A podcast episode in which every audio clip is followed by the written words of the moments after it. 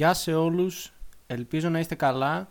Είμαι ο The NBA Storyteller και αυτό είναι το νέο επεισόδιο του The NBA Storyteller Podcast.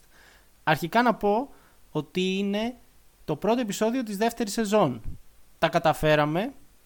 Κατάφερα να σηκώσω το κουφάρι μου έπειτα από 1,5 μήνα αποχής να κάνω επεισόδιο και είναι λίγο περίεργο, ξεσυνήθισα. Βλέπετε τον Αύγουστο δεν έκατσα και καθόλου σπίτι. Μπύρες, τσίπουρα, το Νατάλο από εδώ από εκεί, σουβλάκια. Γίναμε τα 500 κιλά. Αλλά περάσαμε καλά. Παρότι σε, σε εποχή COVID. Ελπίζω να περάσετε κι εσείς καλά. Οπότε όπως λέει και ο φίλτατος Διονύσης Ατζαράκης Φίλτατος, λες και τον ξέρω φίλε ας πούμε Απλώς βλέπω πάρα πολύ τα βίντεο του ε, όπως λέει και ο Διονύσης Ατζαράκης σε ένα βίντεο του, τα κεφάλια μέσα, ο, κάθε, ε, ο κάθε καρτεργάρι στον πάγκο του. Οπότε πάμε να δούμε κι εμείς τι έγινε όσο έλειπα. Όσο έλειπε η Αλεπού ε, της ε, δημοσιογραφίας να ανακαλύψει οποιαδήποτε κάλτη είδηση ε, υπάρχει εκεί έξω. Οπότε πάμε να δούμε ε, κάποια θεματάκια που θέλω να συζητήσουμε πριν πάμε ε, στο κυρίως θέμα όπως κάνουμε κάθε φορά η δομή δεν έχει αλλάξει. Ε, οπότε πάμε να συζητήσουμε λίγο στην αρχή για τις κινήσεις που είδαμε το καλοκαίρι στη Free Agency εννοείται. Είδαμε να αρχίσω με τους Bulls θα αρχίσω που είδαμε να παίρνουν Lonzo Ball, DeMar DeRozan, Alex Caruso και νομίζω ότι έχουμε τη Lob City version 2 από ό,τι έχουμε δει. Νομίζω ότι έχει γίνει το πιο... Ε, έχει γίνει πιο photoshopping ε, φωτογραφία, ξέρω εγώ. Ε, με το Lonzo να... αλλά Wade να δίνει alley πάσα στον DeRozan. Ε, και πολλοί την έχουν βαφτίσει αυτή την ομάδα Lob City version 2. Δεν ξέρω αν ε, στέκει όλο αυτό, αν είναι δηλαδή Lob City version 2. Μακάρι να μην είναι, γιατί από όσο θυμόμαστε η original Lob City ε, είχε πρόβλημα στο close out. Ε, αν θυμόμαστε ε, συγκεκριμένα σκηνικά όπως για παράδειγμα semi-finals ξέρω εγώ ε, του 2014 που τσόκαρε όλη η ομάδα. Το ίδιο και το 2015. Το ίδιο και το 2016 και το 2017 και γενικά όλο το mid-2010 τα playoffs χαρακτηριζόταν από τους ε, Clippers να, να τσοκάρουν ε, στη δύσκολη στιγμή. Αλλά αυτά είναι περασμένες εποχές, οπότε ας επικεντρωθούμε στο σήμερα. Ε, εγώ είμαι πολύ, πολύ, πολύ hyped για τους Bulls. Θα ήθελα να δω κάτι καλό φέτος από αυτούς και νομίζω ότι θα το δω. Αμυντικά δεν ξέρω που θα βρίσκονται.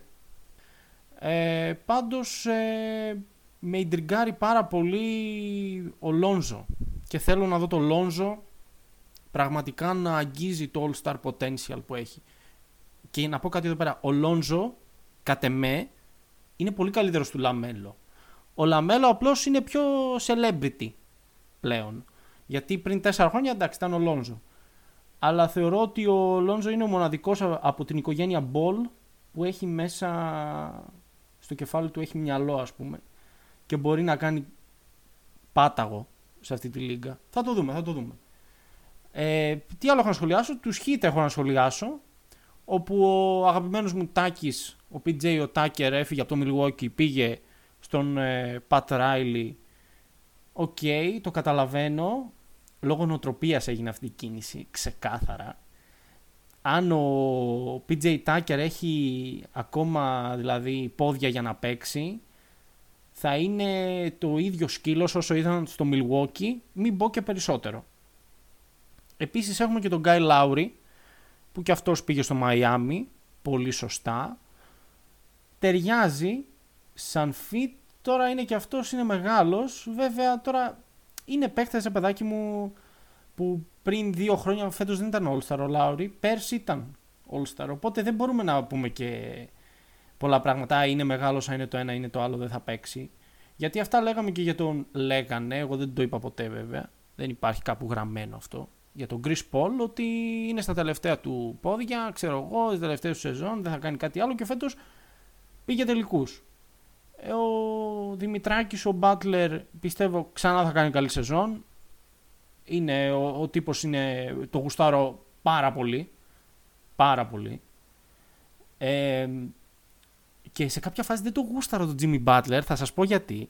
Γιατί ε, είχα ακόμα αυτή την χαζολικιακή ε, νοοτροπία ότι πάει να, πάει να γίνει, πάει να φάει ουσιαστικά τη θέση του Rose σαν νούμερο ένα στους Bulls τότε.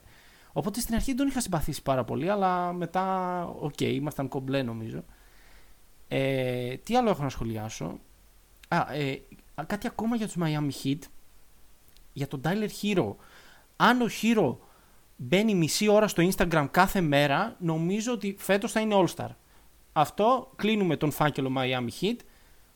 Πάμε ε, στους Lakers, που ήταν νομίζω ε, το, η συζήτηση του καλοκαιριού για το πόσο πάλιουρες παίχτες πήραν. Εγώ θα σας πω, το έγραψα και σε, και σε, πώς το λένε, και σε κείμενο στη σελίδα ε, κοιτάξτε, αν υπάρχει σωστή διαχείριση από τον προπονητή που είναι ο Βόγγελ και νομίζω είναι άνθρωπος της διαχείρισης ο Βόγγελ, είναι άνθρωπος του προγράμματος, του συστήματος, μπορεί να βγάλει και σε αυτή την ηλικία που βρίσκονται οι παίκτες του, π.χ. ο Μέλο, ο, ο Wayne Ellington, ε, ποιος άλλος είναι; Ο Μάρκ Γκασόλ βέβαια έγινε trade στους Grizzlies, βέβαια έφυγε από εκεί. Ο Χάουαρντ είναι ακόμα Τέλος πάντων, είναι, είναι νομίζω γύρω στα 8 άτομα άνω των 32. Είναι ο Westbrook, είναι ο LeBron. Εντάξει, Westbrook και LeBron δεν ε, βάζω στην εξίσωση την ηλικία γιατί και, και οι δύο είναι τέρατα της φύσης, έτσι, σωματικά και αθλητικά. Άσχετο αν ο Westbrook είναι καρούμπαλο. Και νομίζω ότι θα φτιάξει κοντά στο βασιλιά και αυτό. Αλλά η σεζόν των Lakers, όπως είχα πει και στη σελίδα, εξαρτάται. Είχα γράψει μάλλον και στο κείμενό μου πριν κάνα μήνα. Ήταν τότε εκεί πέρα κοντά στη free agency, άμα το ψάξετε κάτω-κάτω θα το βρείτε. Εξαρτάται πάρα πολύ από το step up του Davis και εννοείται και από το να βάλει να στρώσει τον κολαράκο του Westbrook και να τουλάχιστον να σουτάρει ένα 34% πίσω από τη γραμμή του τριπόντου. Εγώ θα είμαι υπέρ ευχαριστημένος από τον Westbrook αν το κάνει αυτό και θεωρώ ότι οι Lakers αν παίξουν έτσι θα φτάσουν στους τελικούς περιφέρειας, ίσως και στους τελικούς του NBA, όπου εκεί πέρα και κάνω τρομερό transition και τρομερή πάσα στον εαυτό μου, θα βρουν κατά πάσα πιθανότητα, θα το ξαναπώ και θα το λέω, τους Brooklyn Nets. Θα το λέω μέχρι το τέλος της σεζόν. Θεωρώ ότι οι Brooklyn Nets πήραν και τον Patty το Mills ή αλλιώς Party Mills από ό,τι είδαμε ε, και στους Ολυμπιακούς Αγώνες πάλι πάρτι έκανε πιστεύω ότι είναι το, η νούμερο ένα ομάδα από την Ανατολή ώστε να φτάσει ε, ξανά. Όχι να φτάσει ξανά. Δεν έφτασε. Αποκλείστηκε από τους Bucks του Γιάννη. Πάρε τα αρχίδια μου storyteller. Πάρε τα αρχιδάκια μου. Ε, είναι ικανή βέβαια αυτή η ομάδα, η Nets, για να επανέλθω στη συζήτηση. Είναι ικανή για το καλύτερο και για το χειρότερο. Και το χειρότερο συνήθως το χειρότερο σενάριο για τους Nets, όπως είδαμε και πέρσι, είναι οι τραυματισμοί. Οπότε, αν μείνουν όλοι υγιείς, τότε μιλάμε για μια ομάδα τελικών hands down. Δεν ξέρω τι θα κάνει ο Γιάννης, δεν ξέρω αν θα μεταμορφωθεί στον ίδιο το Θεό, αλλά ε, θα έχει δύσκολο τέρας να αντιμετωπίσει του χρόνου. Για να δούμε. Και θα μιλήσω και λίγο τώρα για τους Bucks, γιατί μου άρεσε μια κίνηση που έκαναν οι Bucks. Μ' άρεσε η υπογραφή του Grayson Allen. Πάρα πολύ. Πάρα πολύ. Έφυγε ο PJ Tucker, ο οποίος είναι strong-headed, είναι ξεροκέφαλος, είναι, έχει αυτό το στυλ το brutal που μου αρέσει εμένα. Που μου αρέσει ρε παιδάκι μου να, να βλέπω, να, να αγκαλιάζονται οι παίχτες στα, στα low postια, να είναι και πασαλημένοι με λάδι και να, να παίζουν, ξέρω εγώ, να κάνουν wrestling. Και, βρήκε, και πήρε τον ε, Grayson Allen με ένα trade από το, με, με το Memphis, νομίζω trade ήταν, ή τον πήρε ελεύθερο, δεν θυμάμαι. Πάντως την είδα αυτή την κίνηση και έχω να πω ότι πήρε έναν εφάμιλο παίκτη του PJ Tucker, όχι στο playstyle, στην οτροπία. Είναι και ο Grayson Allen, ξέρω κέφαλος, είναι τρυπάς μεγάλος, ανακατεύεται εκεί που δεν το σπέρνουν, ε, είναι μεγάλο κολόπεδο, σπαστικός, εκνευρίζει τον αντίπαλο, είναι ό,τι χρειάζεται για βασικό διάρρη δίπλα στον, ε, ξέρω εγώ, ή για έκτο παίχτη σαν αλλαγή του Ντιβιτσέντζο. Για περισσότερες λεπτομέρειες για τη ζωή και τα έργα του Grayson Allen να συντονιστείτε σε λίγες μέρες στη σελίδα όπου θα γράψω ένα κειμενάκι σχετικά με τον Grayson Allen. Ναι, τόσο μου άρεσε αυτή η κίνηση. Τόσο μου άρεσε. Βέβαια υπήρχαν και πολλές άλλες κινήσεις το καλοκαίρι. Μακάρι να ήταν το podcast ε, τρεις ώρες, να μπορούσα να μιλάω τρεις ώρες για το συνέβη το καλοκαίρι. Ε, οπότε πάμε στο, ε, στο δεύτερο πράγμα το οποίο θέλω να σχολιάσω πριν μπούμε στο κύριο θέμα. Είναι ε, το συνοθήλευμα παιχταράδων το οποίο έχουν οι αγαπημένοι μου Portland Trail Blazers ε, στο training camp τους φέτος. Λοιπόν, μερικά ονόματα. Kenneth Faried, Patrick Patterson, Michael Beasley. Το τελευταίο το άφησα εννοείται και καλύτερο. Παραλίγο να ήταν και ο Mudiay, αλλά ο Olshey είναι τόσο ηλίθιος που η Ζαλγκίρις του τον έκλεψε. OK. Okay. Εντάξει, όχι ότι χάλασε ο κόσμος τώρα, δεν ε, μας ενδιαφέρει ο Emmanuel Mudiay ε, σαν παίχτης καθόλου. Ε, ρε, ρε Τιτάνα Olsey, νομίζεις ότι θα κρατήσεις με τέτοια νταχταρίσματα τον ε, Damien Lillard στο Portland. Βέβαια ο Lillard βγήκε και έκανε post ε, στο Instagram ότι εδώ είναι η πόλη μου, αλλά εγώ το βλέπω ως αυτό, αυτό σαν επίλογο. Εκεί γύρω στα Χριστούγεννα θα ζητήσει trade. Τώρα μας καλοπιάνει. Μας καλοπιάνει. Το έχουμε δει αυτό το σκηνικό κύριε Lillard στις αρχές δεκαετίας του 90, όχι, στα μέσα της δεκαετίας του 90 με το Glide. Οπότε τώρα, εντάξει, δεν μας άμει κουτόχορτο.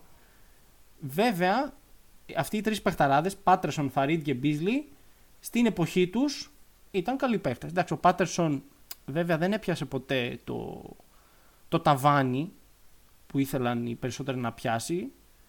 Ε, ούτε ο Μπίζλι το έκανε, για να είμαι ειλικρινής. Ο Μπίζλι ανάμεσα από αυτούς τους τρεις νομίζω ότι έχει μεγαλύτερες πιθανότητες να παίξει.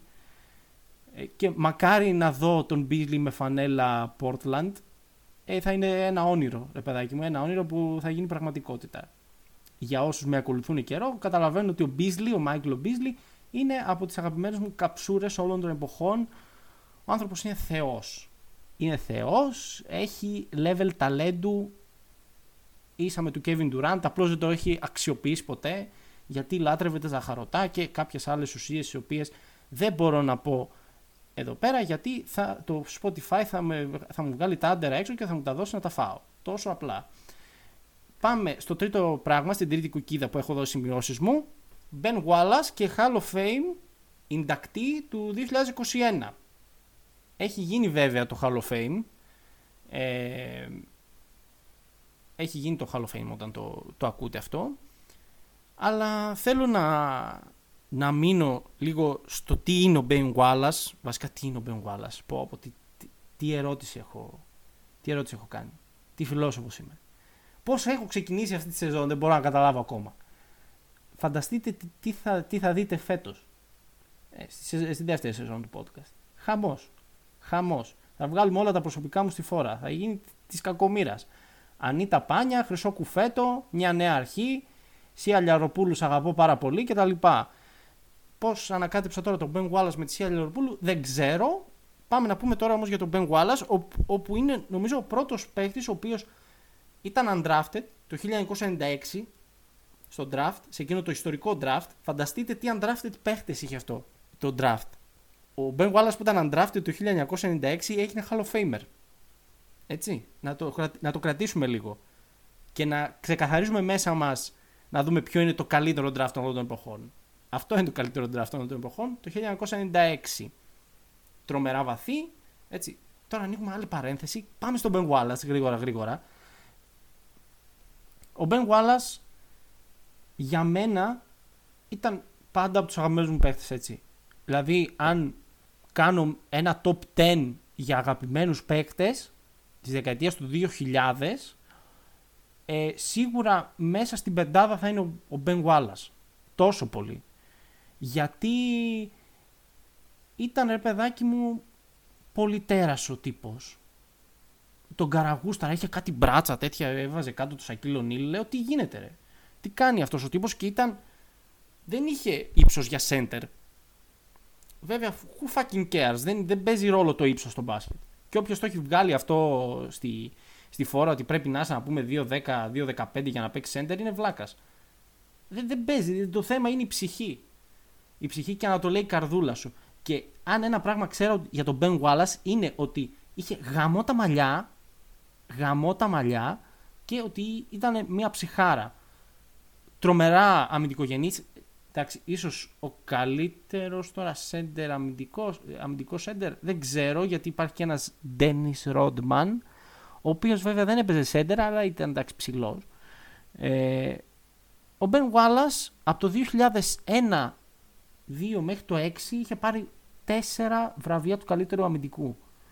Είναι νομίζω στην πρώτη θέση της σχετικής λίστας με τα περισσότερα βραβεία σχετικά με τον αμυντικό της χρονιάς μαζί με τον Ντικέμπε Μουτόμπο.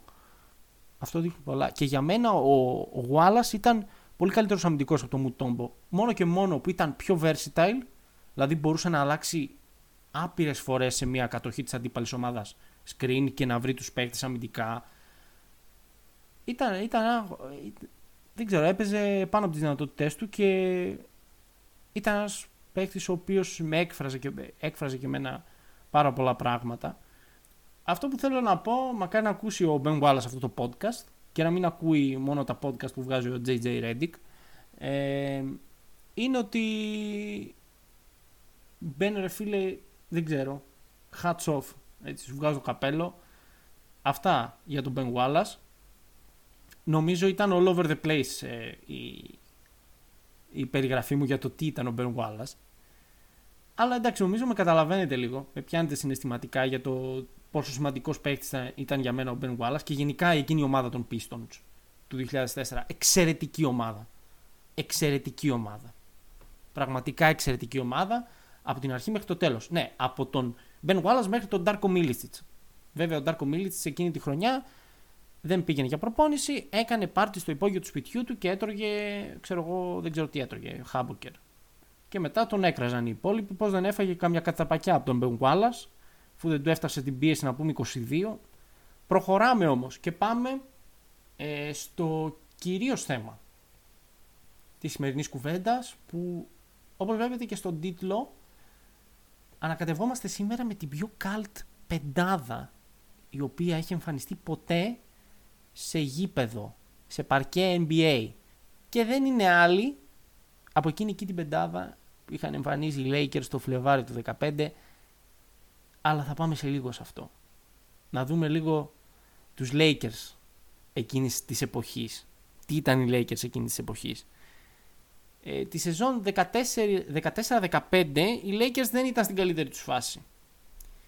Είχε φύγει και το τελευταίο ε, σημείο αναφοράς εκείνης της τρομερής ομάδας του 2010, ο Πογκαζόλ, την έκανε για τους Bulls εκείνο το καλοκαίρι και ο Κόμπι ε, επέστρεφε από τραυματισμό θεωρώ.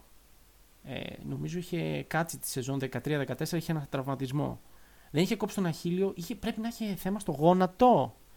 Πρέπει να είχε θέμα στο γόνατο εκείνη τη σεζόν, τη 13-14. Οπότε η ομάδα ήταν σε, να το πω, σε ένα μεταβατικό στάδιο. Δεν θα το πω μεταβατικό στάδιο γιατί δεν είχε κανένα καλό ας πούμε νέο παίχτη. Ε, είχε δύο. Αλλά ο ένας τραυματίστηκε στην πορεία. Ήταν τόσο μέτρια ομάδα που το ρεκόρ εκείνης της χρονιάς έκλεισε δηλαδή τη χρονιά με, με ρεκόρ 21-61. Βέβαια η επόμενη χρονιά ήταν ακόμα χειρότερη. Η τελευταία του κόμπι, 15-16. Πάμε να δούμε το ρόστερ εκείνης της ομάδας για να καταλάβουμε πόσο κακή η ομάδα ήταν. Όχι πόσο κακή, πόσο κάλτ ομάδα ήταν. Δεν είναι. Αυτή η ομάδα, αυτή η ομάδα των Lakers είναι σαν το The Room του Tommy Wiseau. Δεν είναι κακή ταινία, είναι τόσο κακή που είναι καλή. Καταλάβατε; Σας, σας βάζω λίγο τώρα στο, στο, στο, όλο, στο όλο συνέστημα του, του podcast αυτού πόσο περίεργα θα είναι τα πράγματα φέτος. Ε, τόσο περίεργα θα είναι τα πράγματα φέτος. Λοιπόν, πάμε να δούμε εντάχει το ρόστερ. Έχουμε Kobe Bryant. Έπαιξε 35 μάτς εκείνη τη σεζόν. Τραυματίστηκε νομίζω στον νόμο. Μετά σταμάτησε, δεν πήγαινε και με την ομάδα, πήγαινε ξέρω εγώ ε, σε business trips και τέτοια. Είχε γίνει, άρχισε και γινόταν businessman ο, ο Κόμπι σιγά σιγά. Ο Νίκο Γιάνγκ, Swaggy P, μία σεζόν πριν ανακαλυφθούν ε, τα, οι προσωπικές του ε, εντριβές, συντριβές, δεν ξέρω πώς, δεν βρίσκω λέξη αυτή τη στιγμή, με ε, άλλες κοπέλες, ε, πατώντας το στεφάνι του που ήταν η Ίγκη Αζίλια, μια ράπερ τότε εκείνης της εποχής, να πούμε προϊστορικά, τώρα δεν ξέρω που βρίσκεται η Ίγκη Αζίλια. Κάρλος Μπούζερ στην τελευταία του χρονιά στο NBA. Στην τελευταία του χρονιά στο NBA και κρίμα που δεν έπαιξε παραπάνω ο Κάρλος, μπορούσε να ήταν ένας πτωχός ρολίστας ε, κάπου σε μια ομάδα που διεκδικούσε κάτι. Ο Κάρλος Μπούζερ ε, ε, απλώς δεν είχε το playstyle για να παίξει την νέα εποχή, α, οπότε ε, τον, ε, τον ρούφηξε σαν μαύρη τρύπα ε, αυτό, το, αυτό το νέο ρεύμα και τον εξαφάνισε από προσωπική. Πόσο καταθλιπτικά το είπα αυτό το πράγμα για τον Κάρλος Μπούζερ. Ο Κάρλος Μπούζερ ήταν από τα καλύτερα τεσσάρια, θα πω, της δεκαετίας του 2000. Εξαιρετική ομάδα ε, με τον Ντέρον Williams, όταν ήθελε να ακούσει βέβαια τον Τζέρι Σλόουν και δεν έκανε ό,τι του κατέβαινε στο κεφάλι. Τζέρεμι Λίν, στην εποχή μετά το Linsanity, Ed Davis, τρομακτικός rebounder Ed Davis, Jordan Hill μαλούρα τρομερή, σαν να είχε κουράδια στο κεφάλι, ήταν με, πιασμένα με στέκα. Νεανίας Jordan Clarkson πριν γίνει Jordan Hill που έχουν περίπου το ίδιο κούρεμα πλέον. Ε, Julius Randle, ο οποίος έπαιξε δύο λεπτά εκείνη τη σεζόν. Γιατί, γιατί έσπασε το πόδι του. Πήγε να κάνει, ε, να κάνει lay-up και έσπασε το πόδι του. Wayne Ellington, που φέτος ξαναπήγε πίσω στους Lakers, τιμιότατος. Ronnie Price, χρόνια στη Utah. Χρόνια στη Utah. Backup point guard ε, τρομερός Ronnie Price. Robert Sacre, Ryan Kelly, Ταρικ Μπλακ, Τζαμπάρι Μπράουν και Βάντερ Μπλου.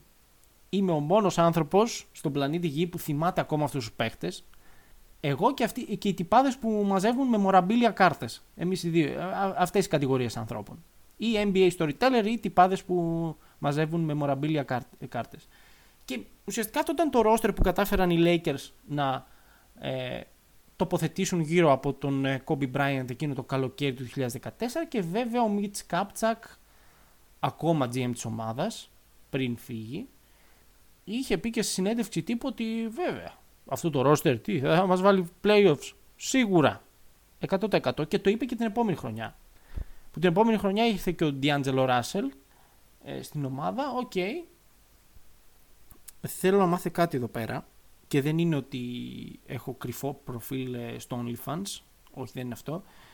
Ε, ε, αυτοί οι Lakers ήταν σε μια εποχή που είχε πεθάνει ο, ο Μπάς, ο, ο πατέρας Μπάς, ο ιδιοκτήτης των ε, ε, Lakers και είχε αφήσει το, τους Lakers νομίζω στο Jim Bass, στο γιο του αλλά μπήκε σφίνα στα κληρονομικά και η Ginny Bass, η κόρη του, που είχε αναλάβει όλα τα άλλα ventures των ε, Μπασέων, ε, απλώς ήθελα να ανακατευτεί και στους Lakers, γιατί, γιατί γκομενός τότε ήταν ο Φίλο Τζάξον, ο οποίος Φίλ Τζάξον πήγε στη Νέα Υόρκη και τα έκανε σκατά.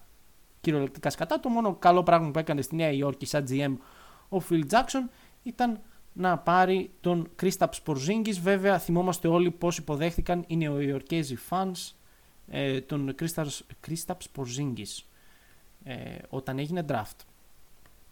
Τέλος πάντων, να τα αφήσουμε αυτά.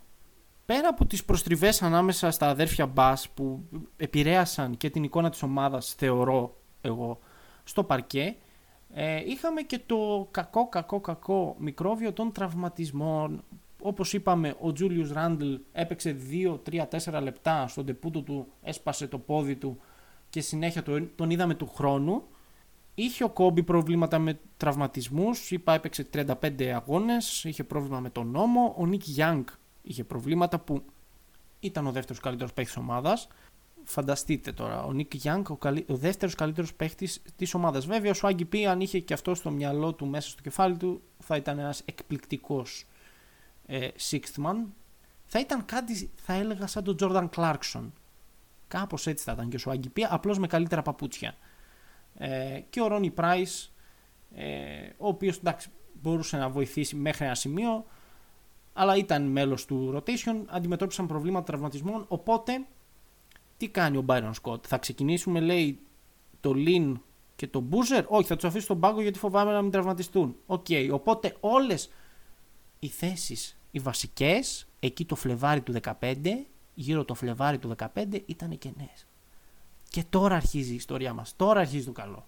Από εδώ και πέρα αρχίζει το επεισόδιο.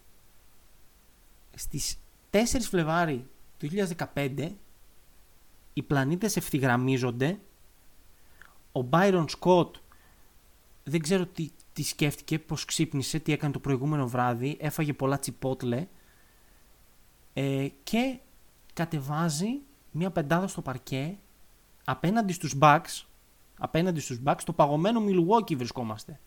Στο παγωμένο Milwaukee απέναντι στους νεανικούς Bucks τότε με ορθόδοξο OJ Μέγιο και Ιωάννη Αντετοκουνόπιο στα, στα νεανικά του τα χρόνια του, του Γιαννάκη, του Αντετοκούμπο.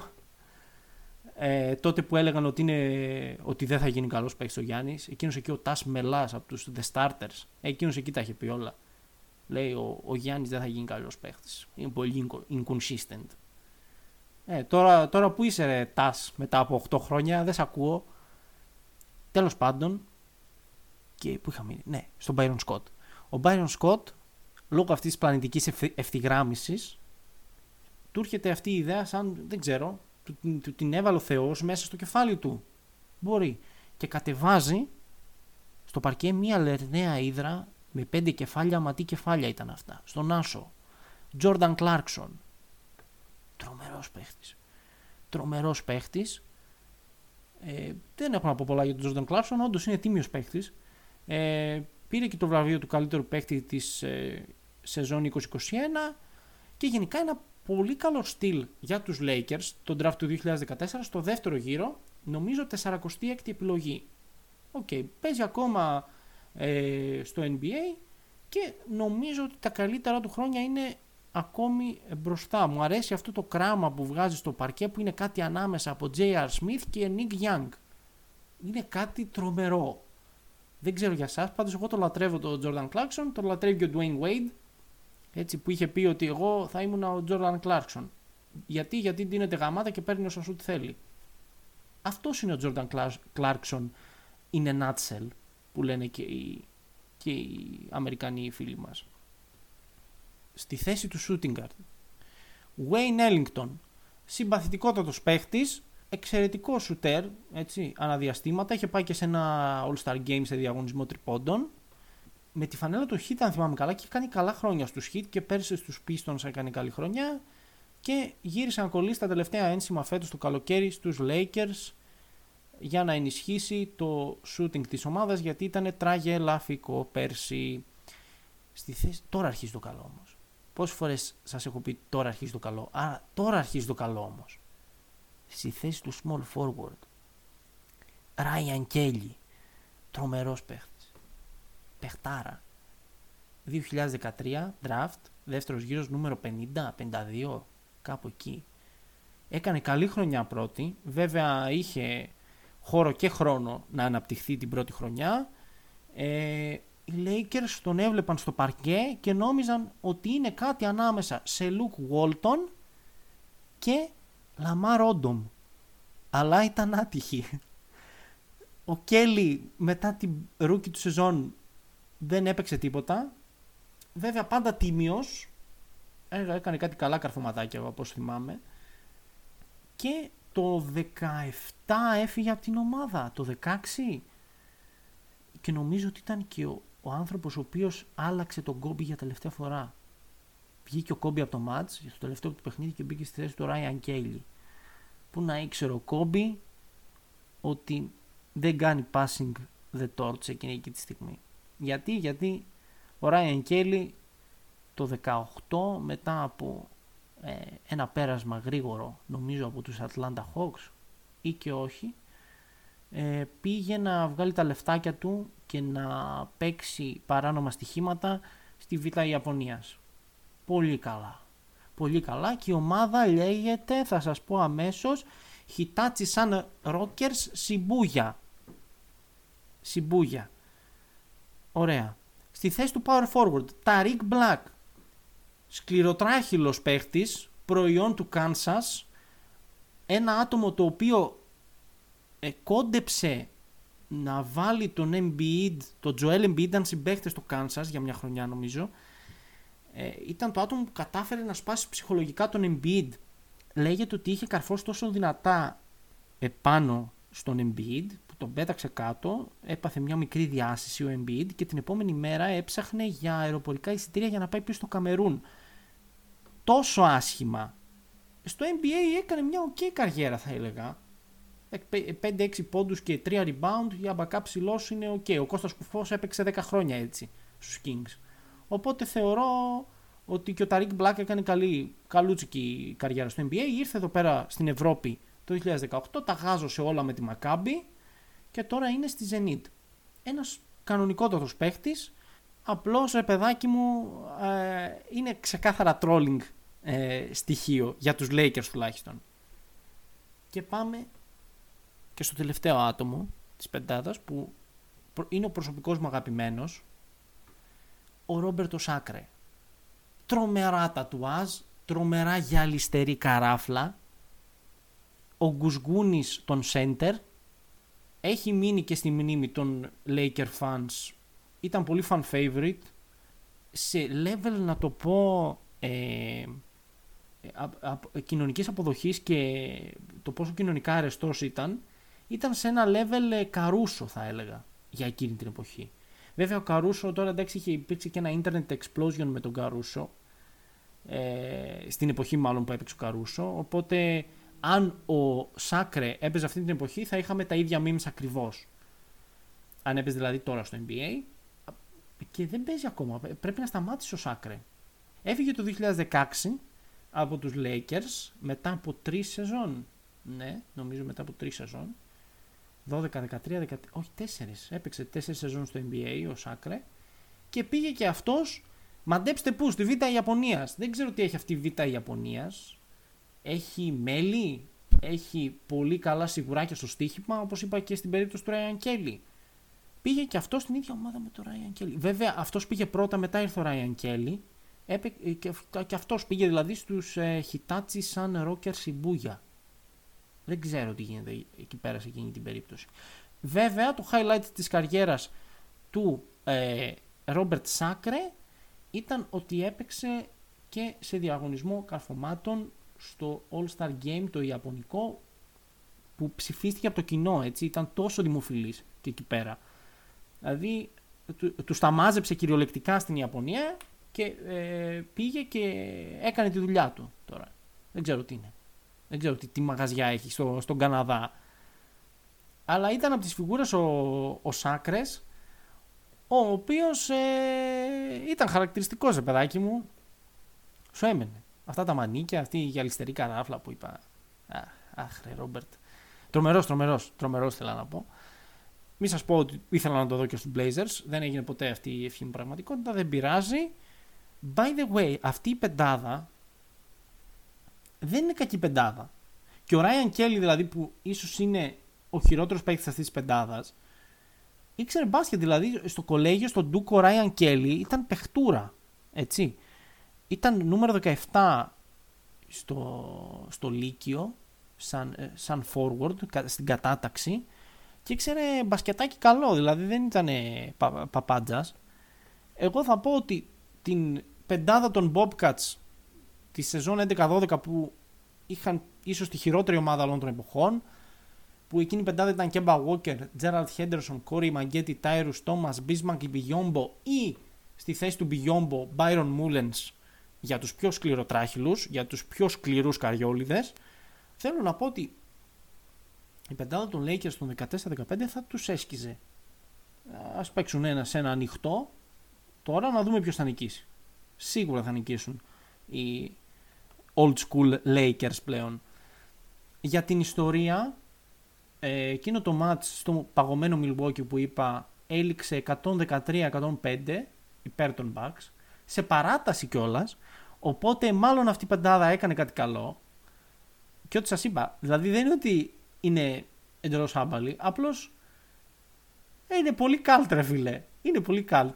Νομίζω καταλαβαίνετε γιατί έγινε το σημερινό podcast, μόνο και μόνο για να, για να, για, για να χαρακτηρίσω λίγο αυτούς τους παίχτες, να θυμηθούμε λίγο αυτοί, αυτοί, αυτούς τους παιχταράδες. Κυρίως τον Black, τον Σάκρα και τον ε, Kelly.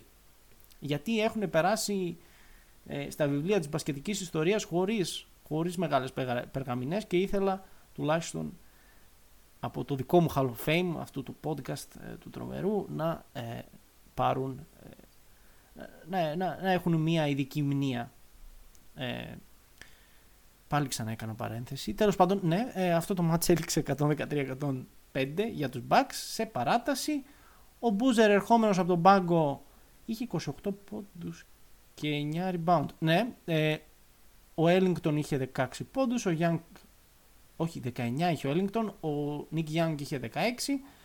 Για τους Bucks, σε εκείνο το match ο Γιάννης έκανε ρεκόρ καριέρας για τότε, είχε 25 πόντους, ο Middleton 21, ο, ο Mayo 21 και ο Brandon Knight, αχ, άλλος παιχτούρας ο Brandon Knight, είχε 24 πόντους, 7 rebound και 8 assist νομίζω ότι το trade με τον ε, Michael Carter Williams δεν ήταν και τόσο καλό. Αλλά ποιος είμαι εγώ να κρίνω στην τελική. Ε, αυτό ήταν το πρώτο επεισόδιο της δεύτερης σεζόν ε, του podcast. Ελπίζω να το απολαύσατε. Βγήκε λίγο μεγαλύτερο από όσο περίμενα, αλλά ε, εγώ τουλάχιστον ηχογραφώντας το πέρασα πολύ καλά. Ε, ερχόταν οι αναμνήσεις όλες ε, μπροστά στα, στα μάτια μου και έπρεπε να τις πω όλες. Οπότε σας κράτησα 39 λεπτά και 32, 33, 34, 35 δευτερόλεπτα. Ε, μετά το μοντάζ θα είναι λίγο λιγότερα, οπότε λέω μαλακίες αυτή τη στιγμή. Ε, ήμουν ο The NBA Storyteller και μέχρι την επόμενη φορά να προσέχετε τους εαυτούς σας και να είστε υγιείς.